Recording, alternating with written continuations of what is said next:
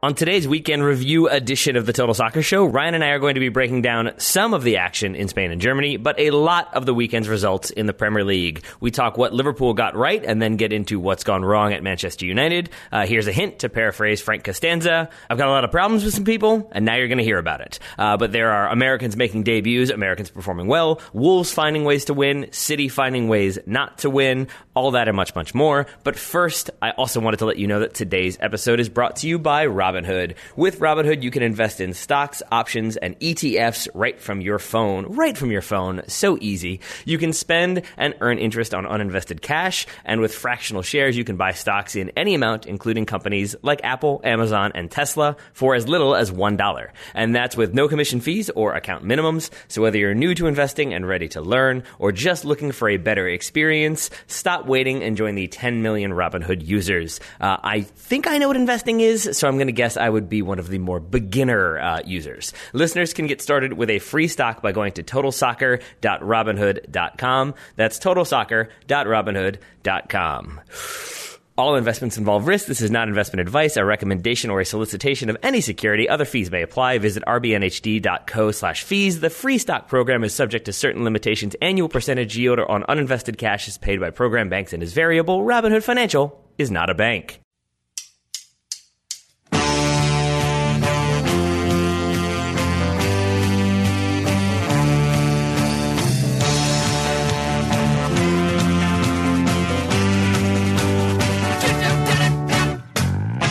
Everybody, and welcome to a weekend review edition of the Total Soccer Show. I'm your host for this week, Taylor Rockwell. Joining me on the other end of the line is my friend, as always, Mr. Ryan Bailey. Hello, Ryan. Hello, Tate. How are you this fine day ending with a Y? I, I am I am swell. It's nice to be back in Richmond, although it's a weird day to be in Richmond. We're recording this on Monday, January 20th. There are lots of guns about a mile away from me. Is that more than usual? Uh, yeah, at least publicly more than usual, at, at the very least. Um, but that's that's not a fun topic. Let's talk about a happier topic. Ryan Bailey, can you give us a kitchen update? How are things with the kitchen? Oh, the kitchen is going very well. There are no builders or workmen in my house right now. I just need some countertops and a sink would be nice. You don't realize how much you miss a sink until you don't have a sink, Taylor. Did you know that? So you don't have counters or a sink in your kitchen, No, no, we just we, we just float. Everything's floating magically in the air. and you have Um, children, correct? Yeah, it's really hard. We ha- we're having to eat out more than I'd hope. Mm-hmm. Uh, the, the only sink we have is like in the utility room, and it's gross. And there's a washing machine next to it. It's not. It's not optimal. It's not optimal. I imagine now. My my, my family, when I was young, bought a house that needed a bunch of work. We stayed with some friends. It was supposed to last for, I believe, two weeks. We were there for three months. So uh, as long as you're still in your home, I think you're doing fine. This is true, and everything's. It's only gone slightly terribly over budget. If that makes sense as well. All right. Well, let's let's uh, help you with that budget. Let's make you some money by talking about all the things the Premier League. Right? That's All that's what works well. That is Uh, how it, works. it was a pretty strange weekend of results in the Premier League, starting off with a nil-nil draw for Spurs against Watford. Jose Mourinho didn't like that. Newcastle beat a Christian Pulisic-less side, uh, Chelsea side 1-0. Arsenal Sheffield draw.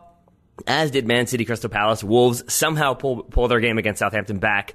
Being down 2 0, they win 3 2. We're going to talk about some of those more unpredictable results a bit later on in the show. But first, let's talk about a scoreline that felt somewhat more predictable Liverpool 2, Manchester United nil. Ryan, I sort of watched this twice. Uh, we were coming back from Baltimore, so Daryl had it on in the car. I did not watch because I was driving, but we had it playing through the speakers, and Daryl was sort of narrating slash analyzing everything that happened. Then I watched it again last night. It was not fun for me. What did you make of this game overall? Before I get to my answer, I want to know more about this car situation. Sure. Mm-hmm. So what? He's got an iPad and he, you've put it, you've wired it to the speakers, and he's describing the action on the field to you. This sounds very cute. Well, it's, it's, it was actually really kind of nice because I can hear the audio, but I was not optimistic. And when we hit the road, it was already 1 0 uh, to Liverpool. So I was sort of like, okay, it's going to take a lot of effort, and it seems kind of unlikely based on those like first 15 minutes, even though United looked okay. Uh, and so it was sort of cool to have the audio coming through, but having Daryl just be like, oh, that didn't really work. And then I could be like, what's he doing? And he could kind of watch for a little bit and then give me the analysis back. It was, it was a variation of like Cliff's Notes for watching a game. Ah, Yeah. Well, you had a better experience than most Man United supporters. That is definitely true. you are you are included in that group, of course. There being an issue here. Uh, Liverpool were tremendous once again. I thought Yep. they were absolutely thunderous for about seventy minutes. It looked a bit shaky at the end. though. It could have been it could have gone either way at the end before the uh, Mo Salah goal at the death. Just better in every in every department, quicker to every ball, hungrier and like. The, the midfield works so hard. Georgie Wijnaldum was incredible in this game, and Henderson and Ox and uh, Adam Lallana before uh, Oxlade Chamberlain came on, all fantastic if, if there were, if there was better finishing in this Liverpool team, it could have been five or six nil at half Yep. time. Um, you know, way way better in set piece situations. Really uh, highlighted some of Man United flaws in those set pieces as well. I suppose we can get to that, but. This team is going to. I, I've got a really good feeling mm-hmm. once again that this team's going to win the league. you think so? You think there's Yeah. a chance? Yeah, I think I think there's a great chance of that happening, and I'm I'm I, I don't want to rush headfirst into this, Taylor, but I think it's going to happen. I think that's fair. And I think I agree with pretty much everything you said, starting with that Liverpool did seem to sort of tire. United got back into it a little teeny bit more after like the 75th minute or so, which I think is less about Liverpool like giving the game away or not seeing out the game, or even Man United really making that many changes. I think it's just they worked so hard in those first 75 minutes and expended so much Yeah. energy that they were never really going to be able to keep up at that 100% level the whole time. Uh, and I think Jurgen Klopp did a really smart job with a lot of his substitutions and the way he slowed things down in the final couple minutes on both sides of the half. Um, but the biggest thing for me was the way Liverpool went about sort of breaking down Manchester United because I did think they sort of did a, an interesting thing tactically. Uh, Ryan, can you talk for a moment, if you've got it in front of you, uh, if you don't mind, about like sort of how Manchester United came out in this game because it was different than the usual sort of four two three one we've seen from them. Yeah, so three at the back, three, four, one, two here with Maguire, Shaw, and Lindelof in the back. Hmm. And, and I suppose they were trying to counter the uh, the midfield force of Liverpool by having a sort of a middle five of Wan-Bissaka playing sort of a wing back and Brandon Brandon Williams. Uh, more on him shortly uh, Yeah. on the left side, and Matic uh, and Fred and, uh, and Pereira in front of them, and then uh, uh, James and Martial in front of them. So yeah, a little bit of a different system, I suppose. What what they did in the uh, the the corresponding fixture, the, the draw earlier this season, was try and limit Liverpool in the wings, and kind of they nullified them, and uh, not so much in this one. If only it were the real James. That might have might have helped a little bit more for Man United. but yes, it, I think it, it worked for those opening 10 minutes. I do think Manchester United sort of came out aggressive, felt like maybe they had this game plan that would surprise Liverpool a little bit. And I think we're also aware that you kind of have to raise your game because Liverpool are very capable of blitzing you early and often. Yeah. But what I think they were going for is, uh, as you said, Wan-Bissaka is sort of a right wing back, Brandon Williams is sort of a left wing back with Luke Shaw as one of the three center backs. And I think it was sort of focus on the left side, slow down Mohamed Salah, slow down any sort of attacks through there, and then break on the opposite side through Daniel James, or maybe look for Anthony Martial over the top. And I think that sort of worked early on. That seemed to be the pass they were looking for, the kind of direct play. And then essentially Liverpool sort of dealt with that by condensing the middle as they are wont to do, but then they just looked for big switches, usually from Trent Alexander Arnold to Andy Robertson down the left, with Daniel James pushed forward, with Wan-Bissaka staying back a bit more. They kept finding tons of space, and I saw Firmino drift over as well. So now you have this long ball to Robertson. He'd sort of like one touch it into Firmino. Firmino would play it back, and then Man United were sort of torn apart. And it felt like Jose, like uh, not Jose Mourinho, forgive me, Ole Gunnar Solskjaer kind of had the chess pieces set up and was like, haha, what are you going to do now? And they just sort of made one move and we're like, well, checkmate. That's basically it. And from about the 11th minute on, when I was rewatching, it sort of became clear that United had exhausted that creative sort of approach, and instead Liverpool had pretty much figured it out. And from then on, as you said, it really could have been 4 0 or so by halftime. That's a bold interpretation, calling it a creative approach. I think. To be Yeah, honest. a, a somewhat. Appro- it's definitely an approach. It qualifies as an approach. We'll say that It was an approach, technically, but I think, yeah, what you described there, what Liverpool did with the long balls coming from, from the fullbacks and stuff, that's something we've seen before, and it's Mm-hmm. something I think that Ole Gunnar Solskjaer could have prepared for better. I think there's lots of things that Ole Gunnar Solskjaer could have done better, uh, no less with the uh, with the zonal marking on set Yes. pieces. Can we talk? About let's Uh, talk about that. So, so Okay. if you don't mind, uh, wh- what what did you see there? Because I could not understand how Virgil van Dijk, the most obvious aerial threat for Liverpool, was so open on that first goal and was kind of open several other uh, times on set pieces and or on free kicks and corners. What did you make of Manchester United, or what did you see Manchester United trying to do to deal with Liverpool? Uh, not an awful lot, I think, is the honest truth. They were doing the zonal marking thing, but just not doing it very well. Like, Yep. not even covering the zones they were supposed to be covering, which is the idea of zonal marking. The clue is in the name. And then you look at that first goal, the Virgil van Dijk header, which is an absolute steam train, and he's coming in there. That's a very hard thing to stop. But they didn't really set themselves up for success in stopping that. So we had we had um, sort of Harry Maguire might be the most natural fit to try and match up against Virgil van Dijk in that situation, right? We know how dangerous he is in set pieces. He was kind of blocked off by Joe Gomez, I think it was, and then you've got sort of Van Dijk able to bust past Fred and sort of tower over Brandon Williams. Brandon Williams is five foot six. He's the man next to Virgil van Dijk when the ball comes in. Virgil van Dijk is taller than five foot six. Uh, and Yes, he you know, and and Fred is also a lot shorter than Virgil van Dijk. five These two seven. men having five, Five foot seven. seven. There you go. Mhm. He, these two men having the responsibilities to stop him and his power. And it just seemed like not only were the, the zones assigned wrong, it just seemed well, that system did not suit what was happening in that situation. And to me, there's a there's that picture of uh, of Van Dijk putting the header in, and he's head and shoulders using Brandon Yep. Williams as a stepping stone. Yes, he You've is. got a kid wearing a number 53 shirt against the best defender in the world. And I think that that that summarizes so much of what this derby, not derby, this rivalry has become.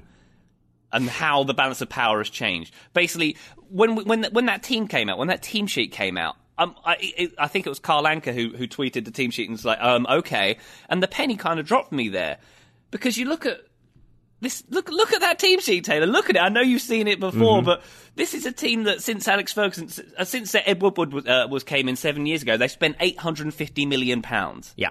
That's over a billion dollars. million over a billion later. dollars. I want to reiterate that. Yeah. Yeah, and the the squad is still full of people with squad numbers that look like lottery numbers. It's got kids in there. It's got there's no there's no premium players in there. Your No. best player barely even wants to play for you, and he's not there.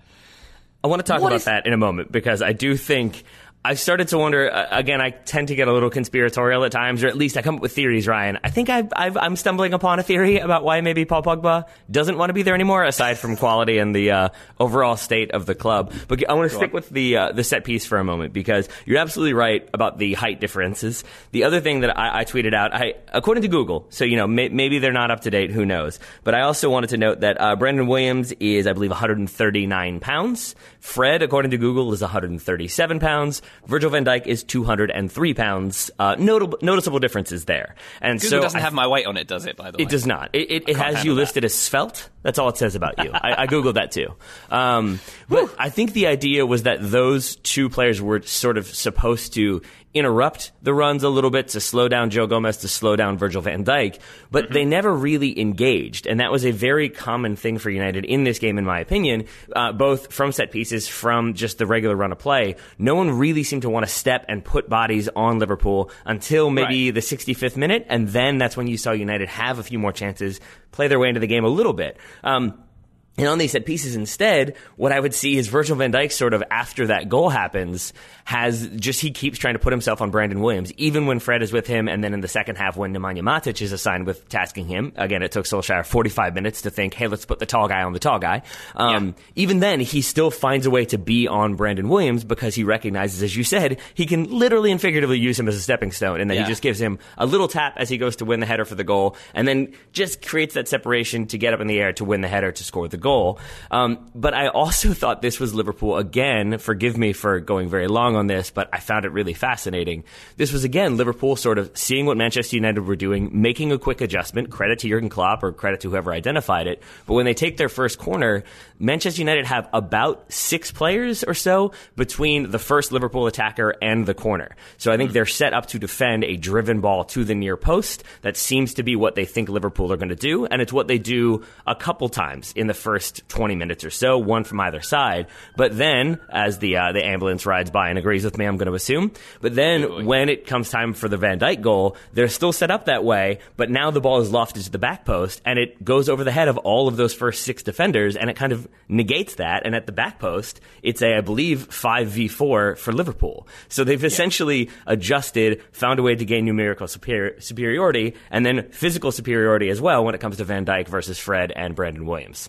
Well, definitely their, have physical superiority, and uh, you're building on your point about sort of Liverpool were first to every ball. They, Yes. they were just so much sharper. And I think another example of that is the Firmino disallowed goal. Mm-hmm. With the foul, on- the, the, the, the alleged foul on David De Gea, with uh, uh, Virgil van Dijk back, sort of backing into De Gea. Yep. And sort of making the point after the game that I didn't raise my arms. I don't know necessarily why that's a foul. That's fine. I can I can get a lot. I can get on board with it being a foul, and we have to protect the goalkeepers. But David De Gea did not do enough there. He was not good enough meeting that high ball. It's So literally why you're thing. supposed to raise your knee. It's why you see goalkeepers raise Right. that knee up in the air when they make that catch to make sure they've got that protection, to make sure the attacker can't get that close to be able to cause that level of disruption.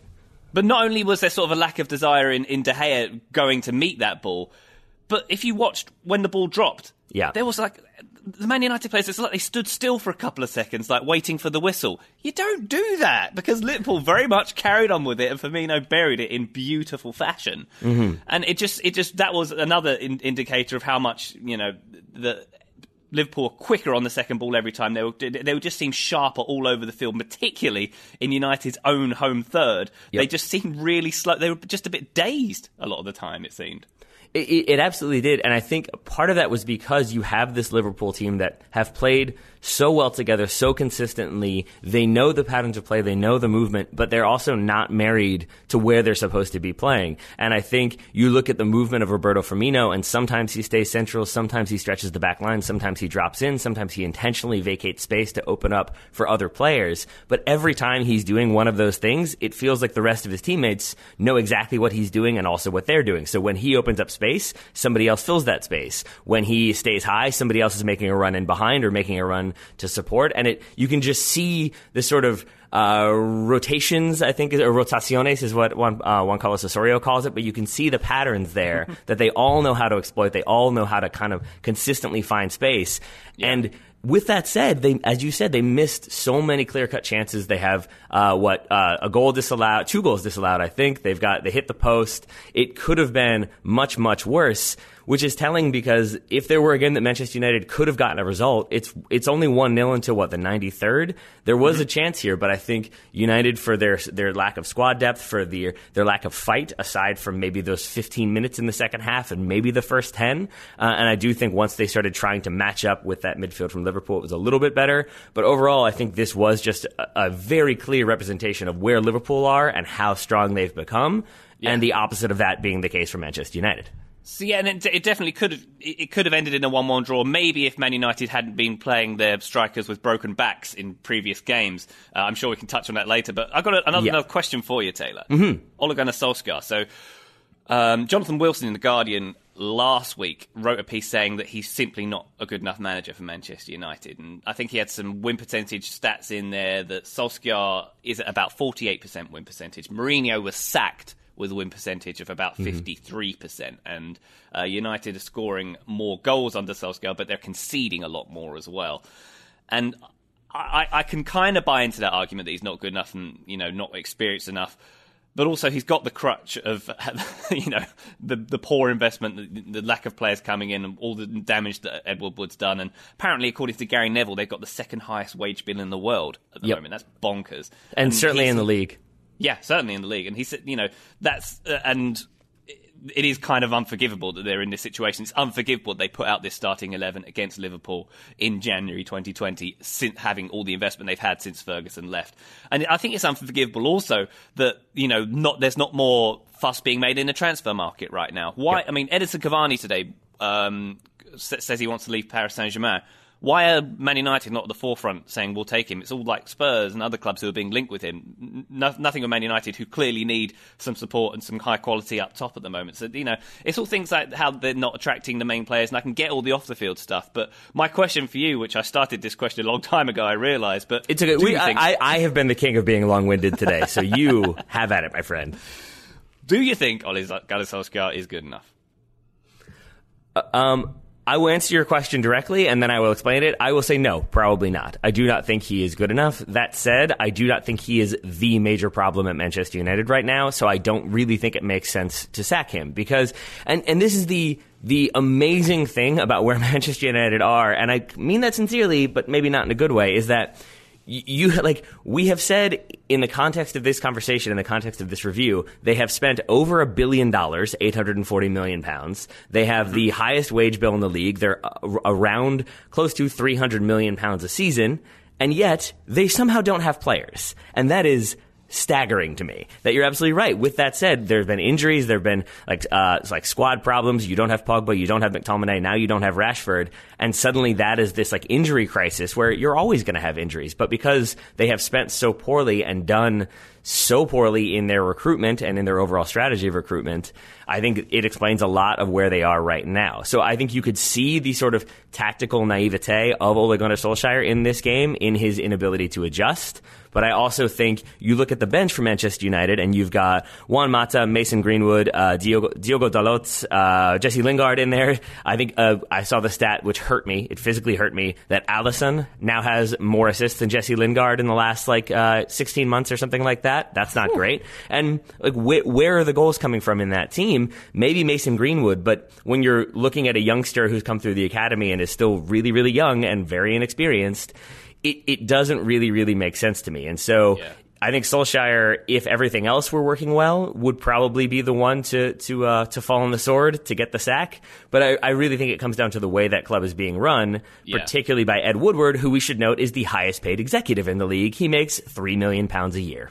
Oh, that's fun, isn't it? I enjoy that very much. And is it is it Woodward in, in, his spending or is it in structurally? I mean, still, it seems like this director of football thing hasn't happened. And so this is the other thing that uh, since since you've asked Ryan, uh, you better buckle up because I'm going to try to make this tight, but we'll see how it goes. The issue is that Ed Woodward isn't going to be fired. They're not going to get rid of him because he helped that he was instrumental in the Glazers being able to take over Manchester United, and he is very good at what he does when it comes to the commercial side. He makes the Glazers money, and say Manchester United miss out on the Champions League, they lose $80 million next season. I think they would rather do that than risk spending 100 million pounds on a player who might not come good again. And I think that is a huge problem that they've had such a scattershot approach that now Ed Woodward is there. He doesn't really seem like he has a vision for how he wants the team to play, how he wants to go about recruiting players. So he was willing to spend money. Now he doesn't really want to do that. And you're in this situation of there's probably money to spend, but do the, do the owners really want to go out and spend that? I don't think so. And so I think you can see the way he drags his feet on a lot of deals. I think he's kind of indecisive when it comes to making football decisions from hiring a director of football. Mm. There's been a bunch of names mentioned to even it's the Sun. So, you know, big old grain of salt there. But there was the report in the Sun yesterday that uh, United had been in for Celtics like physio and his team, his medical team, which makes sense given their injuries. Uh, but after three months of kind of back and forth and then silence, he just withdrew. The Celtic yeah. physio withdrew because it was taking too long. And you look at a lot of Manchester United transfer sagas lately. That seems to be the case. Uh, Fernandes, uh, uh, Manuel Fernandes, currently being a very good example of that. I mean, is it is it a case that the best people in the game maybe don't even want to touch Man United anymore? I'm thinking like, say, like the director of football roles, say someone like Steve Walsh, who was basically the scout who built Leicester and worked at Chelsea for many years. He, Sir Alex Ferguson, wanted him to be director of football and said he's like the most influential person in the Premier League. And he's found a load of players and very, very credible uh, uh resume. But he's not there. And nope. they haven't hired him, and, and and no one else has been hired. Is it is it that they're a bit, you know they're a kryptonite to good people? I, I, wonder that. I do wonder that. I should add uh, they're a kryptonite to me remembering people's names. Not Manuel Fernandes, Bruno Fernandes. I apologize yeah. for that. Um, but and his and his value just went up another two million. Of course, of course. Uh, but that won't matter because I, I, I feel like this is another one that's going to end up not happening. But we shall see. But what do you even want it to happen? It's like a hundred million now. It's, yeah, it's are they not just not? And they're not just making fun of Man United at the moment. Yeah, I mean, and I think it's it's exacerbated by the the injury situation. That I think if if you're a club, you know that Man United are not doing well. You know they probably have money to spend, even if they don't really want to spend it, and you know that they need to spend it at the same time. So you can probably jack that price up.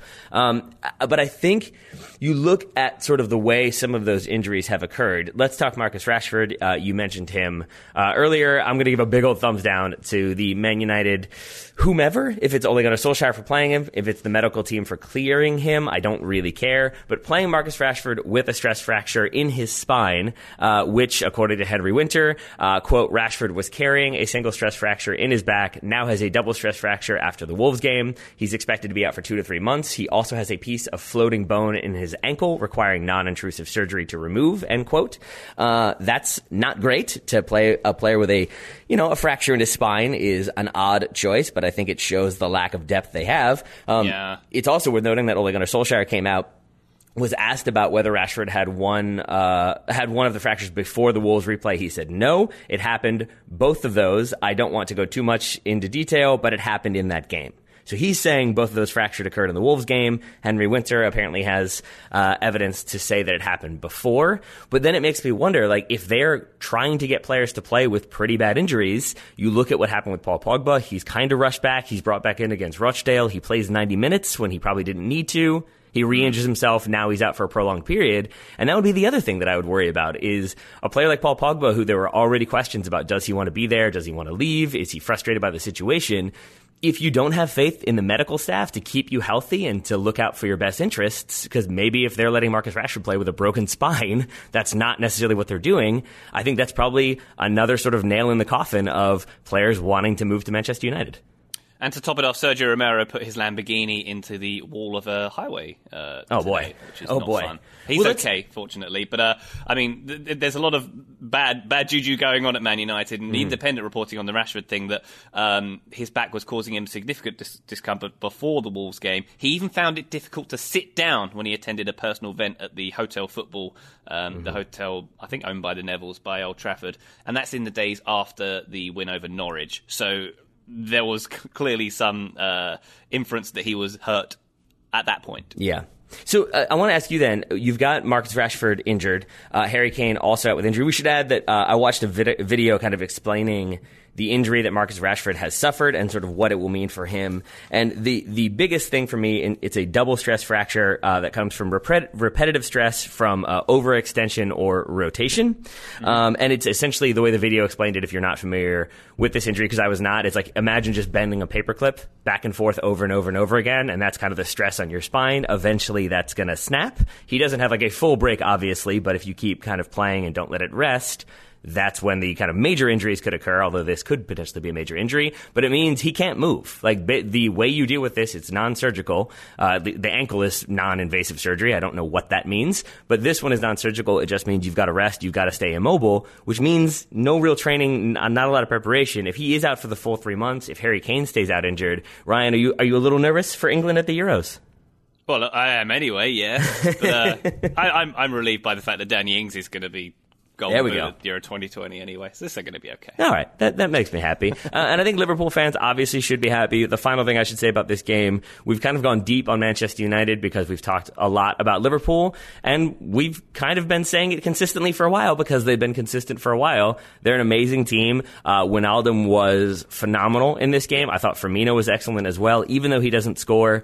Uh, that front three missed some chances, but overall just caused so many problems. The back line was disciplined. Alisson was great, and his distribution was excellent. From top to bottom, I thought this was just a comprehensive performance from Liverpool. Uh, Klopp said I think he was happy with 85 to 90 percent of the game, and I think that percentage makes sense to me. Yeah, definitely. And uh, he's obviously referring to the last sort of 10, 15 minutes or so Yeah. as the less happy, more more uh, cautious time for Liverpool, but you can't fault this performance. That's seven Premier League games with clean sheets now, uh, 16 points clear. I think it's going to be okay for them, you know? I think, they're going to be all right. I think it will too. So I think they will be looking to jet off at the end of the season to, I'm sure, celebrate their first Premier League title in 30 years. Uh, Man United, Ole Gunnar Solskjaer, some of their maybe injured players are going to be looking to get away from from England to Oh, rest and maybe this is going, recover. I see where it's uh, going. to lead up to the Euros, where they will again need to pack some luggage. Uh, And if they do need to do that, then they could use today's sponsor, Away. Uh, our friends at Away create thoughtful products built for the way modern travelers see the world. They started with the perfect suitcase. They now offer a range of essentials, all of which will make your travels more seamless than ever. Everyone has a unique travel style, Taylor, which is why Away offers a range of suitcases made of different materials like polycarbonate, aluminum, I think they've spelled aluminium wrong there, and durable nylon, a variety of colours, and two carry on sizes. For hmm. whomever you are and for whatever you need to pack, Away luggage has the stuff, luggage that works for you, how you travel. Um, I I do not have any away luggage. My my my dear friend Daryl Grove does. Uh, he used his away when we went to Baltimore, and I have to say I was carrying like two soccer bags, the sort of like you know uh, soccer bags with like the two pockets on either side, and you mm-hmm. usually store equipment in them. That was what I packed with. Daryl had his his sleek suitcase that rolls easily, but is lightweight and is durable, so it lasted the whole convention. Had no problems. He has wheels on it, so you can wheel it through the uh, the crowded streets of Baltimore and be nice and comfortable. As I was lugging uh, my bags on either side of me, kind of like a saddle horse. And in that moment, I was fairly jealous of Daryl Grove and his away experience. Um, the, the away suitcase is. I think it's really important. Like, the, the, you know how you say every man should have a really nice watch? I also think every man should have a really nice suitcase. Or person, I should say. Every person should have a really nice suitcase. And that's a really good important thing, having the 360 degree uh, spinner wheels on the bottom of the case. Uh, that's a game changer for me, definitely. Uh, my carry on always has that now. And there's also some really cool stuff with the way like the little functions they have like you've got some with uh, some of their cases have charges in them and some of them have like these little uh, interior organization systems like um, um, there's one which has got like a hidden laundry bag in it right. that separates your dirty clothes out no more carrying uh, plastic bags around which is what my modus operandi has been for most of the time You're nothing but classy, Ryan Bailey. Uh, they've got uh, products designed to last a lifetime. There's a 100 day trial uh, on everything Away makes, and there's free shipping and returns uh, in the contiguous U.S., Europe, Canada, Australia. So you can try Away, uh, and if you like it, you can stick with it. You probably will. And if you don't, then you can send it back, and uh, there will be no hard feelings. So to get your suitcase and shop other travel essentials, visit awaytravel.com slash TSS. One more time, that's awaytravel.com slash TSS. Thank you very much to Away for sponsoring today's episode and making me feel underpacked throughout the trip, making Daryl's uh, travel experience very comfortable. Um, Daryl was not very comfortable uh, for a while in the Southampton game uh, versus Wolverhampton. Southampton go up 2 0. Daryl was kind of sad. Then Wolves end up pulling it back. 3 2 away on the road. Uh, this is a Wolves team that had been struggling. There were mm. questions about their kind of the, the number of miles on the legs, how much they had played, and yet they're able to find a win, a way to win. Ryan, have you, have you got any thumbs or thoughts from this game? Uh, a thumbs up in general for Wolves, and their, they showed some Brendan Rodgers style character yeah. in this game. I think you'd say because, as you say, this was their first win of 2020. They their first win in six games in all competitions as well. And I, I don't know what Nuno said at half time in that locker room, but it worked.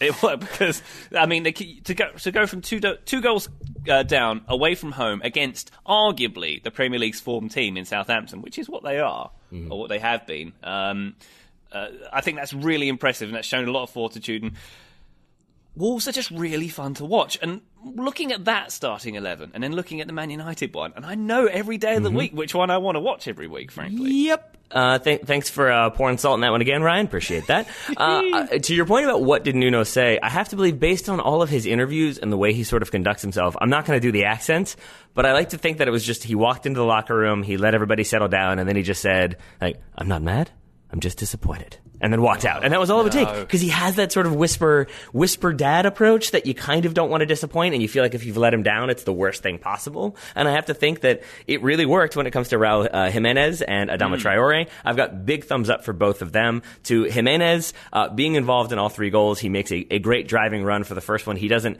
score, he doesn't assist, but I think he, his presence pulls defenders out. He gets in the box, he kind of shows that level of intent. Uh, but then he does score the penalty, and one of my favorite things I always always love the way players sort of celebrate or react when they've scored. This is the equalizing penalty after being 2 0 down. You would forgive him for running off and really being uh, really, really ecstatic to have equalized. Instead, he calmly takes the penalty, dispatches it easily, runs to the net, picks the ball out, gives the crowd a kind of like, come on, fist pump, and then runs back and puts the ball down and gets it mm. back underway. And that sort of level of focus is what was needed, especially since uh, it ends up being the decider as Jimenez, Jimenez, excuse me, then gets the winner. And I think just how good he has been for them, how consistent he has been. I think like 19 goals and nine assists or something like that uh, this season is incredibly impressive for a player who I don't know if we had the highest expectations coming in, but we certainly do now. Yeah, and that, that Wolves front line is very exciting. And Jimenez, um, I think he definitely must have been a horse whispered at half time, as you say, because he, he had a few chances in the first half that he didn't bury. And I think he's one of those players that he's positioning might be even better than his yeah. finishing. He scores lots of simple goals because he puts himself in the right place at the right time all the time. I think that's probably fair. And you could almost say the same thing about Neto as well. Yes, yeah. It, I mean, I, I think it's like you do the you do the really hard work early to get yourself in the right position late so that you don't have to do as much. And look at that, like, look at the third goal for Wolves. I mean, he starts it with the sort of, uh, to credit to Adama Traore, who actually starts it by bringing it, bringing it down and then turning and sprinting into space. Jimenez yeah. with the kind of lobbed ball over the top, but it comes from inside his own half. And then he's on his horse. It's another 60 yard sprint to get into the box. And that was why I brought up his run for the first goal because it's a pretty similar run for this goal. But because he's there, because he hasn't just been like, oh, that's a good enough ball. Let's see what Adama uh, does, but instead, Adama does, I think is what I just said there. Uh, he then makes that run, gets into position, and then he is able to finish very, very well. It's a great finish, but he also gets himself in a spot where he has space to be able to kind of pick his spot, has the time to strike it cleanly, gets his footing right, and gets that winning goal. Yeah. I, I was really, really impressed by his performance, especially in the second half. And on the two-one goal, him and uh, which who, who scored that one? That was Neto, wasn't it? Mm. Um, so it was a really nice team goal where Jimenez sort of put the ball oh, down. No, uh, it was Neto for the first goal, I think, yeah, sorry, and then he got the penalty for the second. So, yeah, so the two-one goal. So yeah, where Jimenez puts the ball down to Traore on the right, who puts it into Neto in the box. And at first, I was ready to shout at Cedric Soares for completely letting Neto go in the area when he was kind of the only two players in the box. But then I realised it was Neto getting himself in a really good position and making it impossible for Cedric to cover him. So I, I think that was a really good example of how, how their movement is very good. And by the way, for the penalty, which VAR overturned the referee's decision of uh, Johnny getting yeah. completely sandwiched by two defenders. Yeah. Why was that not given straight away? I, I, can only think of two things. Uh, to, well, three things. One, uh, because the referee hates wolves. That's a possibility. Seems less yep. likely. Yep. Two is that maybe he was doing the thing in which he thought maybe it's a penalty, but I'm not going to give it, and then we'll let VAR see if I was right or wrong. Like maybe that's a sort of like I'm just going to let it go to VAR. The other one that I heard that I've seen some fans argue for was that because like like Johnny has taken a heavy touch and then sort of I, I, think it's basically that like it's not the defender who's like making the contact with him, but it's like a secondary player. Didn't really make that much sense to me, but there was some argument for like the way the contact happened wasn't necessarily intentional and therefore not a foul, but to me that doesn't really make any sense. To me, it was definitely a foul and the referee just got it wrong. It, to me, it was the ball kept rolling, and when he was completely squished between two Southampton shirts, I couldn't was, see any other way. It's like in the war movie when there's the big explosion, and then like the helmet comes rolling out of the explosion. That's what it looked like. It was like Johnny went in, the ball kept going, Johnny did not come out.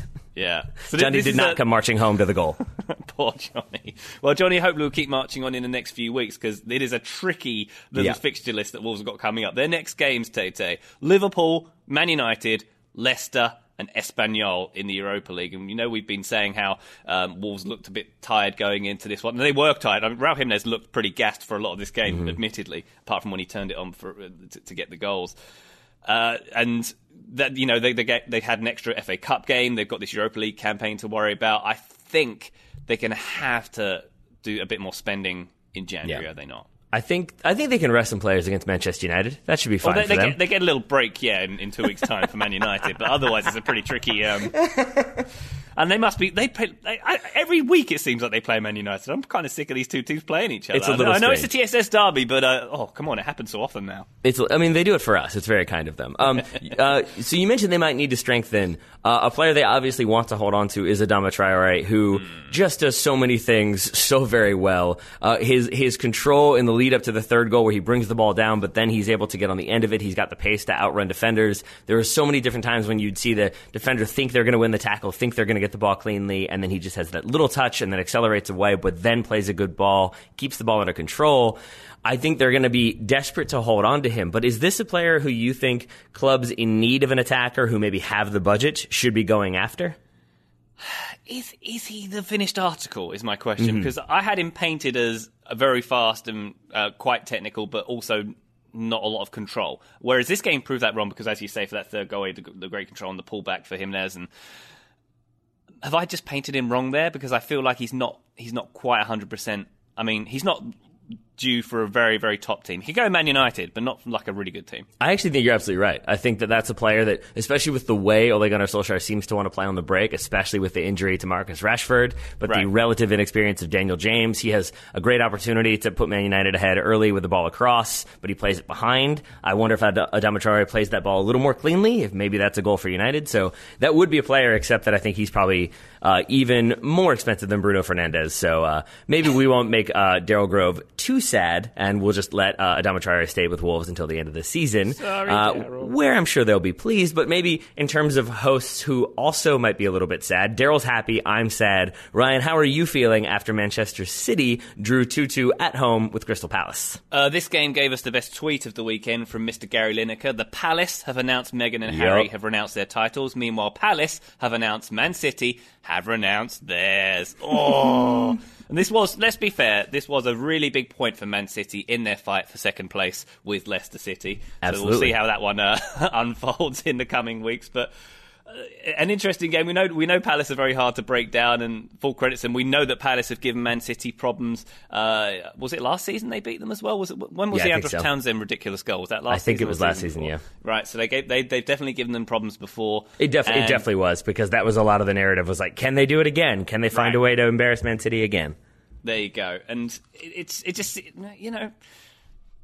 I I wasn't terribly surprised that this was the end result. I think, and there was a lot. Of, City uh, had a lot of good chances. I think Kevin De Bruyne had a really good free kick that hit the underside of the bar, uh, and you could see that City were trying to sort of play wide all game, but Palace were having none of it. And full credit to them.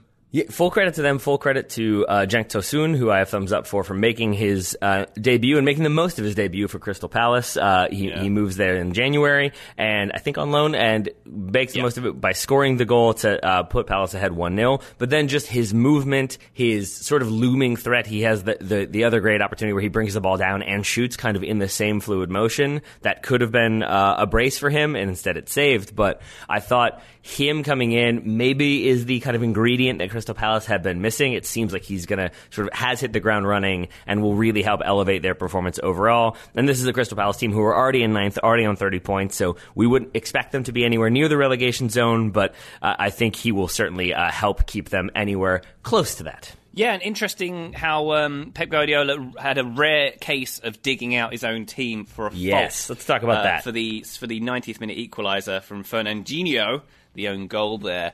Um, he had a sort of uh, he was very disappointed with the way Zaha was able to sort of. Um, Run down the run Yeah. down the uh, flank. It was a decision, said Pep. It was a wrong decision, and we're going to solve it and improve it. In this situation, we cannot let them run in this counter attack. And it seemed to me when I was trying to look over look through it and see what Pep was angry about. It's, it's either Rodri or Cancelo, which he's angry with, because Rodri kind of goes too far forward with his challenge to the halfway line and lets Zaha in behind him. But also, Cancelo's a bit too far forward, and both of whom are sort of caught unaware, and Zaha gets in the space behind them. And then I think uh, from there, it's compounded by John Stones, who had a really rough game. Yeah. Uh, Sam Lee for the Athletic wrote uh, a pretty damning piece in which he, I guess he was he was right there to hear Pep Guardiola's instructions throughout the game, but most of them were less instructions and more so screaming at John Stones for doing the wrong thing pretty much every time. Yeah. And so I think with that in mind, Stones doesn't want to concede a penalty. He doesn't want to get a red card. He doesn't want to engage too much and risk making too much contact and thus conceding a foul. So he kind of stands off and stands off. He doesn't commit and he keeps giving Zaha space to sort of dictate the run of the play. And because of that, he's never really feeling that pressure. He's able to sort of stay calm and do what he wants, even if maybe what he wants to do is not necessarily bang it off of the shin of Fernandinho, but that is what he ends up doing. And I think Fernandinho. I'm surprised you haven't mentioned him yet, Ryan, because you have been wary of him as a center back of Yeah. late. Uh, Aymeric Laporte being gone has not helped with City's defense, and here Fernandinho does well to get back goal side. Sort of, because he gets goal side of Connor Wickham, uh, but then it goes off of Fernandinho in for the equalizer for the own goal. But he first loses Connor Wickham. He gets on the wrong side of him and is so focused on getting goal side that he sort of loses track of both the ball coming in from Zaha and a little bit of where Connor Wickham is. And so as he's trying to get back into position and work so hard, he's not really ready for when the ball comes in. And I think that's a huge reason why that ball ends up in the back of the net for City. And I do just wonder if, if that is a center back with more experience, with a little bit more pace and a little bit more physicality.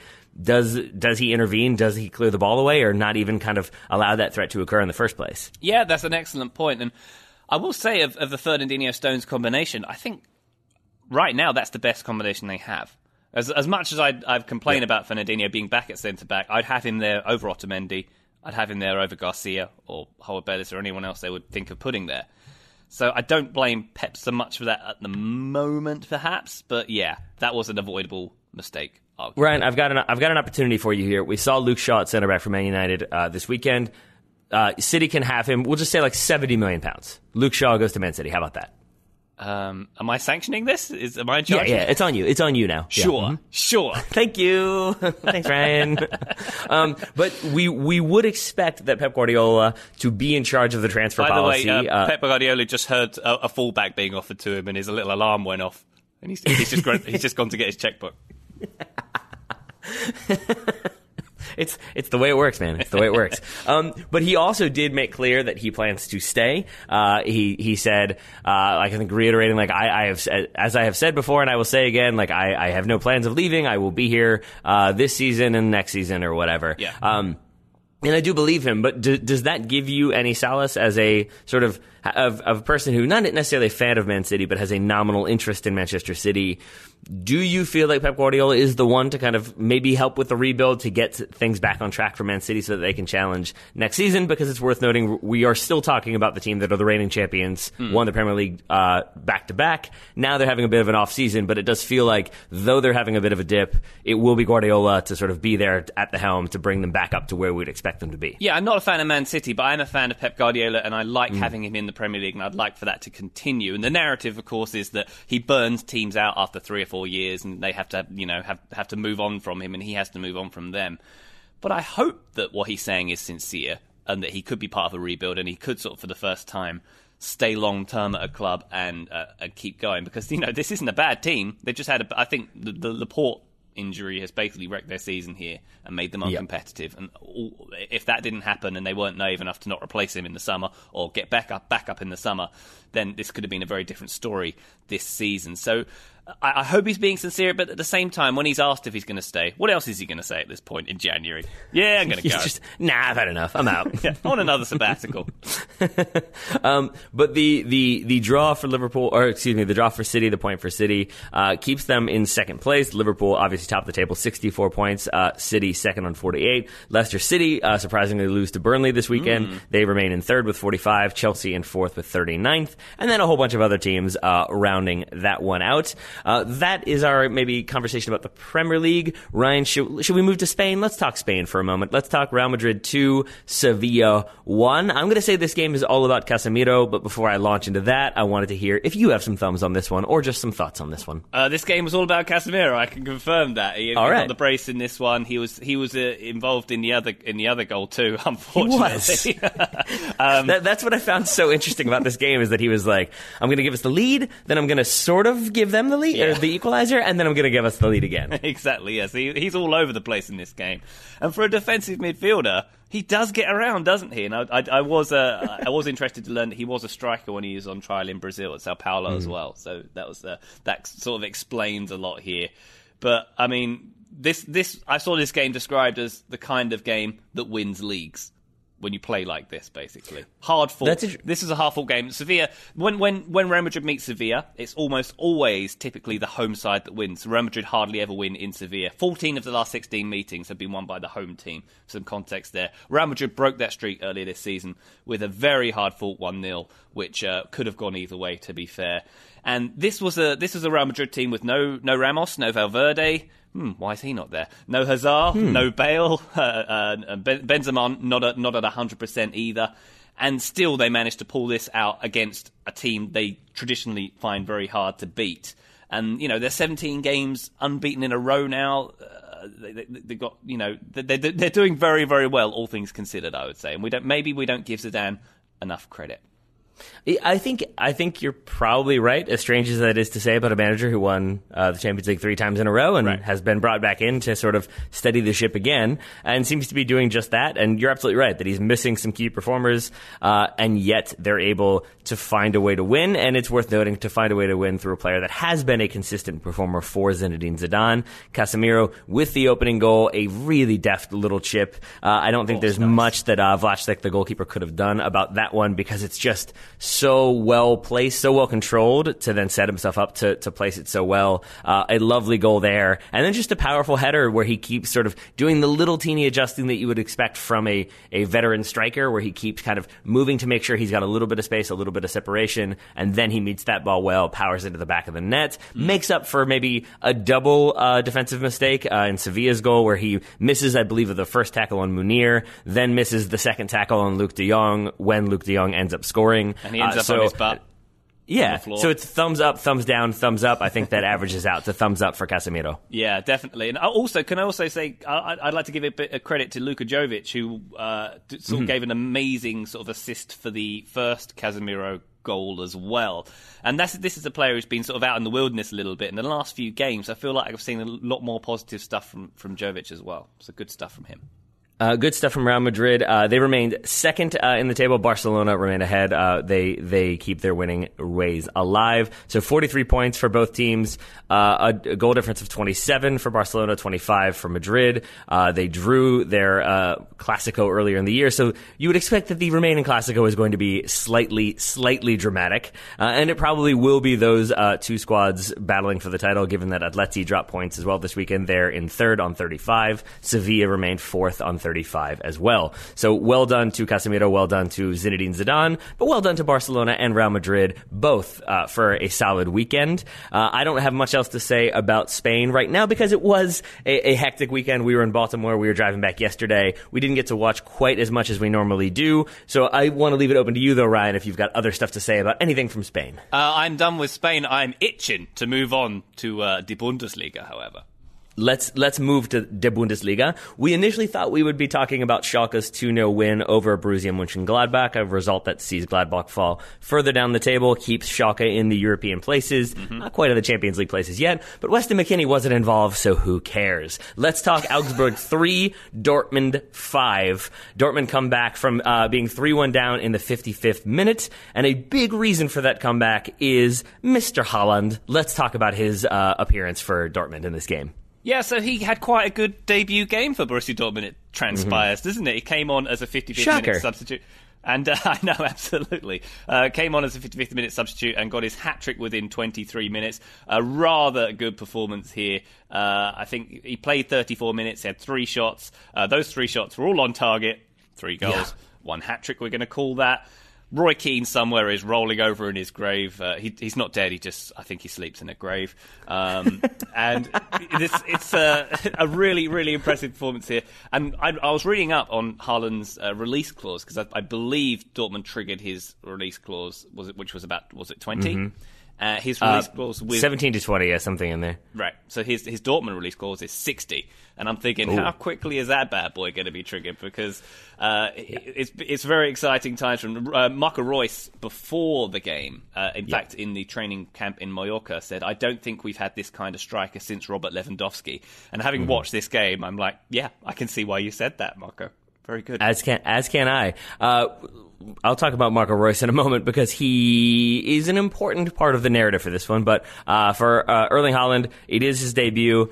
In 34 minutes to get that hat trick, that's impressive. But I think doubly impressive because, again, in terms of the narrative, this was about as good of a debut as you can get because you look at the way it was going uh, earlier with uh, you had Augsburg taking the lead, I think two 0 then it's three to one, and that not just that they're ahead and the like Dortmund defense looks suspect and needs relief from some attacking options, but that you had Mar- Marco Reus misses two really good opportunities in this one. I believe Raphael Guerreiro misses another one, and it sort of shows what Dortmund have been lacking. They haven't had that killer instinct. They haven't had that Robert Lewandowski esque goal scorer that you really need. Paco Alcacer has not been able to kind of replicate the form and then keep that form consistent. And so for Haaland to come in and on his debut get the hat trick, but really you could see kind of elevate the attack overall. The second goal for Haaland is a tap in because Jadon Sancho sort of, excuse me, no, uh, Thorgan Hazard squares it to him for the tap in. But again, I think that sort of combination is a bit more strong than what we've seen. And then for Jadon Sancho's goal, Haaland is there, uh, could have controlled it himself, moves away, opens up space, takes a defender with him. The square ball was on, but Jadon Sancho finishes well. But I think Haaland is the type to s- elevate his game, to score big goals, to be clinical. His first goal, in contrast to those misses from Reus and Guerreiro, is what his like second or third touch. I think he scores it from a really tight angle, Yeah. puts it far corner, side netting, far post. Great goal from him, but like precision finishing without really picking his head up. And you can just see how he is going to be a massive figure for Dortmund and is maybe, maybe just calming things down for Lucien Favre just a little bit. It seems like he's uh, a stay of execution might be a, a, a, polite way of saying how how well um, his his fortune might be changing with Haaland in the side. And, and my hot take on this game, Tate, is that Jadon Sancho was a far better player and had a better game Absolutely. because he was incredible in this game. Um, my favourite moment was for Dortmund's second goal. Yeah. That little touch, the little assist. It's- it's absurd. He threads through three defenders. Three defenders he beats with this single touch into Haaland. Oh, it was beautiful. And his goal was really well taken down as well. An amazing little takedown and finish from him there. And it just seems like for, for, for Sancho's goal as well, which came after that amazing assist, he, he just seemed to run twice as fast as the defenders. He seemed like he was on double speed compared to the others. And I know that uh, this game was about bad defending in, in, in a certain way, and Augsburg's high line was just caught out continually, five times in fact, by uh, by Borussia Dortmund in, in this game. So we've got to give us uh, that that's a a concession to the fact that Augsburg let a lot of this happen with their defensive line and let letting people run through. But Sancho getting through like that, it just looked incredible. And Yeah, it was it was telling for it's the third goal uh, that he scores that when he he celebrates he sort of jogs away, stops, and then points all the way to the other end of the field, uh, all the way back to the end of the field where Mats Hummels is because that's who gets the assist for that Yeah. one. Uh, you're absolutely right. Augsburg's line a bit high on that, but I think for Jadon Sancho, uh, for other like w- wide, more creative attacking players for Dortmund, like. I- not obviously not in the Bundesliga, not to this level at all. So I apologize for using my amateur experience as an example here. But I've been in those games when you sort of you know you're missing that one attacking piece, and you kind of can't rely on the striker that's there. So it makes everybody else maybe try a bit more than they should be. They're not so focused on the kind of combination play. It doesn't let them have the individual moments because they're essentially trying to do their own uh, position, but then also maybe trying to help with the goals just a bit more than they would otherwise. And then you bring in Haaland, and sort of that pressure is alleviated, and suddenly here's this player who's clinical and can score and is big and can knock the ball down, but can open up space for you. And it allows you, if you're Jadon Sancho, to just do Jadon Sancho things without also thinking about, but maybe I need to be a bit of a center forward. And I think that freedom is really on display in, in both his goal and his assist. Uh, so I think definitely thumbs up to Jadon Sancho, but maybe even another thumb uh, up for uh, Er- Erling Haaland. Definitely, yeah, two thumbs there. And just, I, I've got this theory that Borussia Dortmund are the best team for a neutral fan. I don't think there's any better team in the world to watch for a neutral fan because they sh- they shed loads of goals in, but they they try and score even more. And that's fantastic from an entertainment perspective. But just look at their look at their attacking options. You've got Marco Reus, Jadon Sancho, Thorgan Hazard, Erling Haaland now, Julian Brandt, uh, Mario Götze is in there somewhere. I- I- imagine having all that potential in You- your team, and they're you so forgot young. somebody. Uh, there's another one, I know. And there's, You forgot somebody. There's uh, Erling Haaland at 19 years old. There's Jadon Sancho Yeah. who's 19 as well. Julian Brandt's only 23. Young lad from uh, from these United States. Tate. Oh, who's that? Who's I hadn't heard of this fellow. He named Giovanni Reyna. He's That's 17 right. as well. He got himself a start in this game. Uh, coming through from, I think he's been in the academy about six months. He's been promoted through for this one. He was involved in the build up for the fifth goal as well, wasn't he, for this one? He had, had a nice little uh, appearance here. But for him to be among basically these highly prolific teenagers uh, in this forward attacking line, very, very exciting for Reyna. Very, very exciting for Borussia Dortmund. PSG versus Dortmund is gonna be bonkers. It's it's going to be bonkers, uh, and I think you're absolutely right. This is this Dortmund team is just so much fun to watch from a neutral perspective because they have such amazing attackers, but they also have an occasionally incredibly fragile back line. So to your point, they may win the game 4 0. They might win it 6 4. Yep. Uh, but you can expect goals are going to happen. Uh, so I'm absolutely excited uh, for th- that Champions League uh, matchup. But I am also very excited to see, as you said, Giovanni Reyna make his debut for Borussia Dortmund. I would say overall, a pretty strong weekend for Americans uh, in Europe, or at least at the very least a decent weekend. Uh, Alfredo Morales was was very involved in for Dusseldorf as they lose 1 0 to Werder Bremen. Uh, John Brooks has a good game for Wolfsburg. But I want to focus on four individually, and I want to ask you, Ryan, who you think maybe had the best weekend for whatever reason. We've got Gio Reyna making his uh, Bundesliga debut, uh, subs on for Thorgan Hazard in the 72nd minute. We've got Indiana Vassilev making his debut for Aston Villa. He comes on in the 67th against Brighton.